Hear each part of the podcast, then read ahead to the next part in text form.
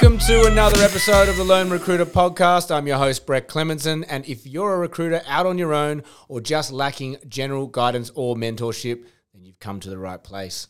Our daily episodes are designed to give you the motivation, advice, and strategies you need to succeed as a lone recruiter. So join us, grab a cup of coffee or iced coffee today, and uh, let's take your desk to another level. Today, I want to talk to you about invoices.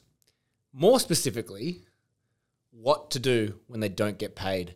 How do you not only manage to pull the money out of your clients, but also how do you juggle your own cash flow in the process? And I'm sure you've all been there before. And I'll start this episode by saying we are recruiters, okay? We are not accountants. And if you are on your own recruiting and you think you are an accountant, just outsource that as quickly as you can. It is a waste of your time. I was super lucky. My mum uh, was an accountant and financial advisor for 30 years. So I had someone to lean on. It was phenomenal help. Um, you don't know what you don't know. Um, and I'll also start this episode off by saying this is not financial advice. This is just what I've done in the past to help myself out and our situations. And you can take from that what you want. But if you want proper financial advice, please talk to an accountant or your financial advisor. Um, this episode was prompted by a scenario that happened to us not that long ago.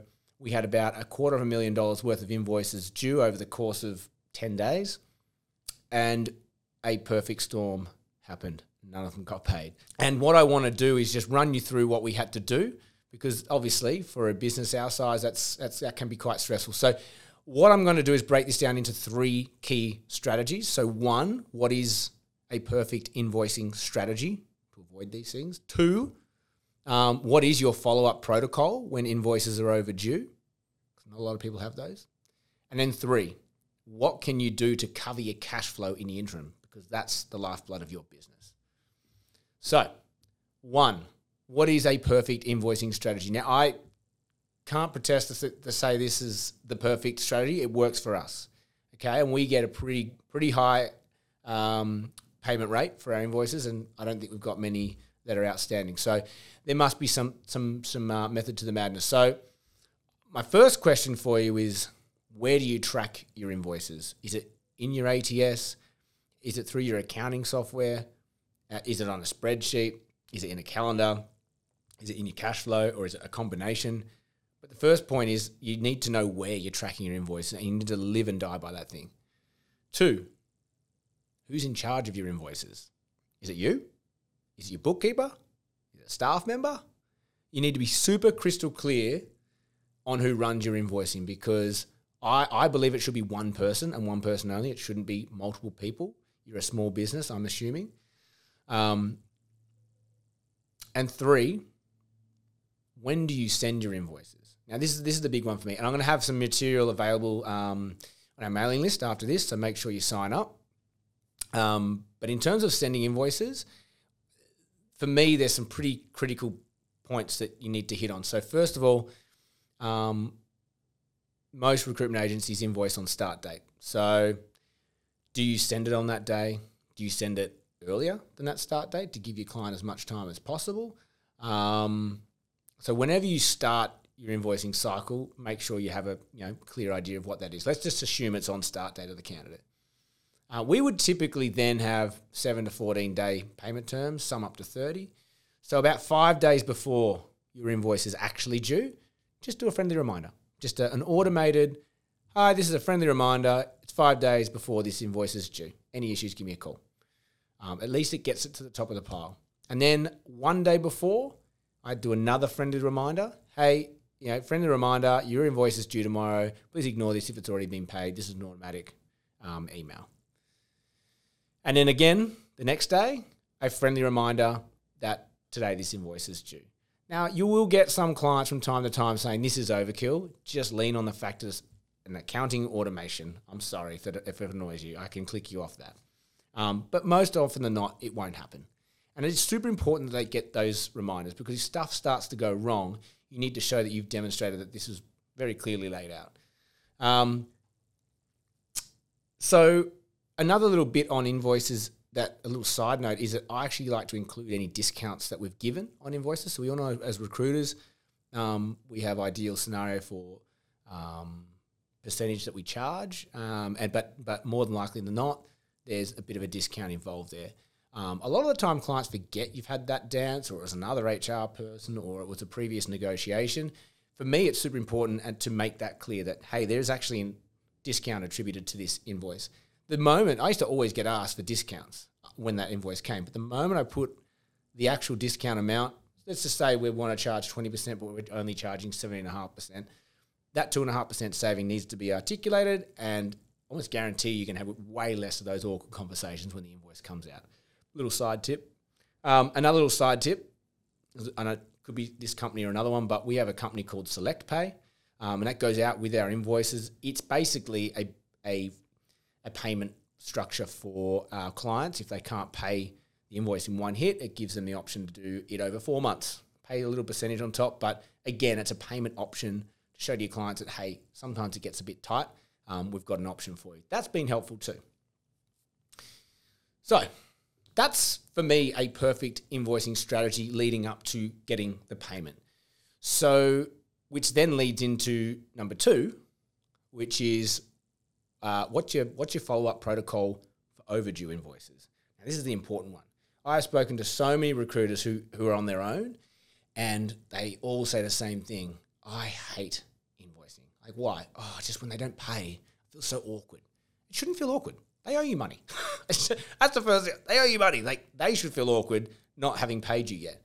But they feel awkward because, and it's really difficult as a recruiter because you have a relationship that you provide a service for and you want to keep that relationship warm and happy and friendly. But on the other hand, friction comes pretty quickly when the money doesn't come. So I think if you're an, operating on your own, it's really hard to balance that. But again, if you've got an automated process, you can lean on that and just go, oh, that's just the accounts. Always lean on the accounts. It keeps you as I can come in and soften this if we need to. But it's super important you get your money. Um, so I would do the day after it hasn't been paid. I'd do one or two things, and I'm, I'm toss up. I'm not sure. It depends on the client. Either an automated first reminder that the invoice is overdue, and do that the day after, um, still friendly, um, or you call. And if it's a really good client, I would typically go, hey, I, that invoice I sent you it was meant to be paid yesterday. Do you know what happened to it? Oh my goodness, no, sorry, it's right here. I'll action that now. Most times they just didn't see it. And and look, that's fine. You've got to be uh, okay with that. The second follow up, I think, needs to be three days later, and it's still quite friendly. Like, hey, second reminder, this invoice is overdue. Three days. Could you please make sure this is paid by close of business? Thanks. Third reminder, and I'm hoping we're not getting here, but for me, it's between five and seven days later. It's up to personal preference. But that third reminder that the invoice is overdue comes five days later, five to seven days later. Um, I'll probably call this one as well and just say, look, um, I've just got a reminder here from the accounts that this one's a week o- over. Um, is there a reason for that? Now, red hot tip for you. I'm guessing most of your clients uh, have an accounts department. Just go straight to the accounting department. Bypass your client and just go, hey, I just go through front desk. I need to talk to accounts payable. Um, you get onto them and say, where is this one? They're usually quite black and white um, about where it's at and whatever, and you can usually get your answer. Fourth reminder: if, if after that they haven't, oh yeah, yeah, they give you the, you know, yeah, yeah, it's in the, it's in the po- letters, in the checks in the post. Okay, I heard that one before. Um, this is where the fourth reminder comes in, and I think it's probably ten to twelve days later on. Um, and particularly if they have gone cold. I mean, we've had this before where clients just disappear.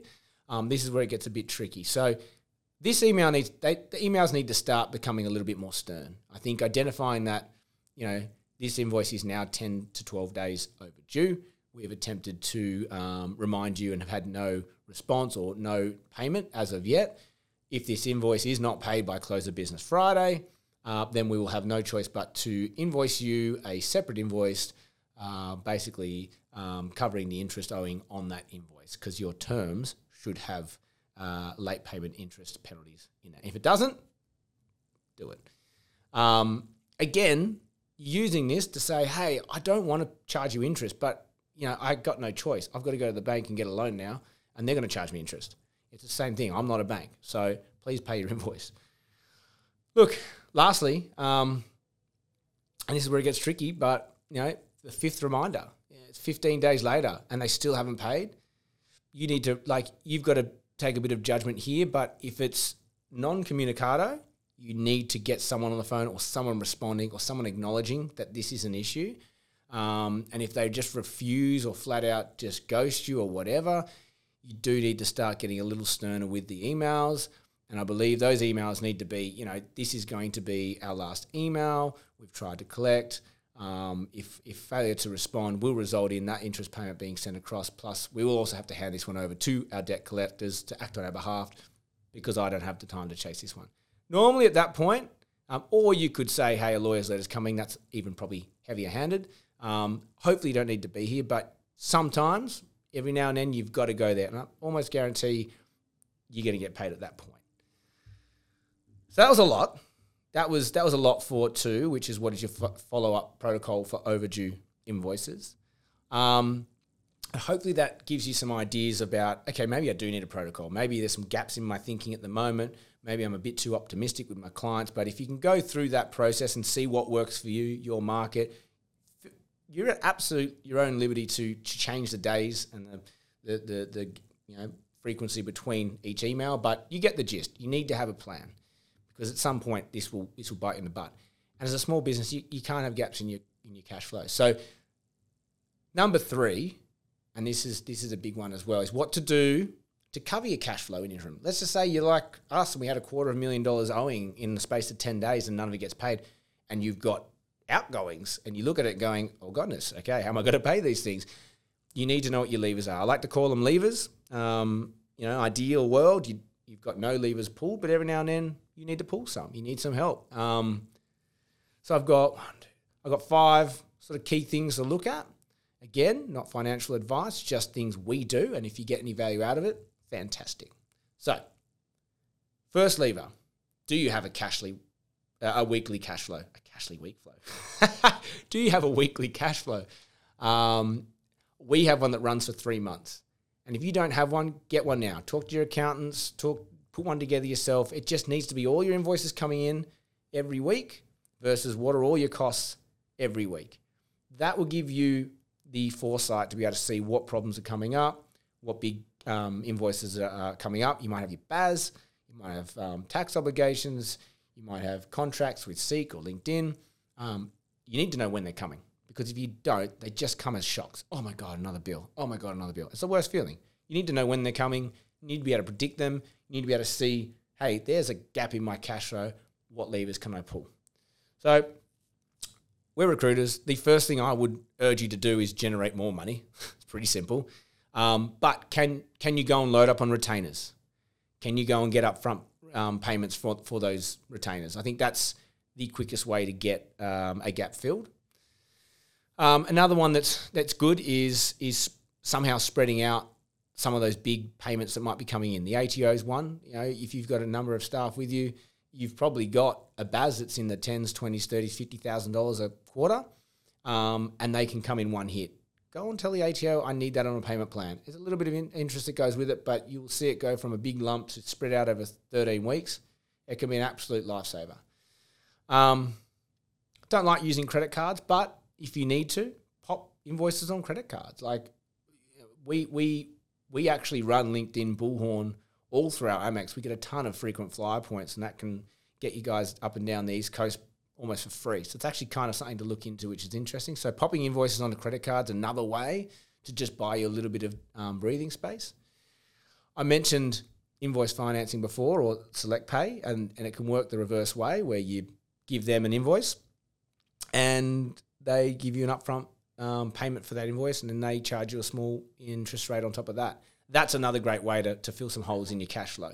That's just bringing forward invoices that you would have otherwise been paid. So it's not really borrowing money in that sense. I don't see it as that way. It's not like going to the bank and asking for a loan and paying it back. Um, look, they're the main levers I like to pull.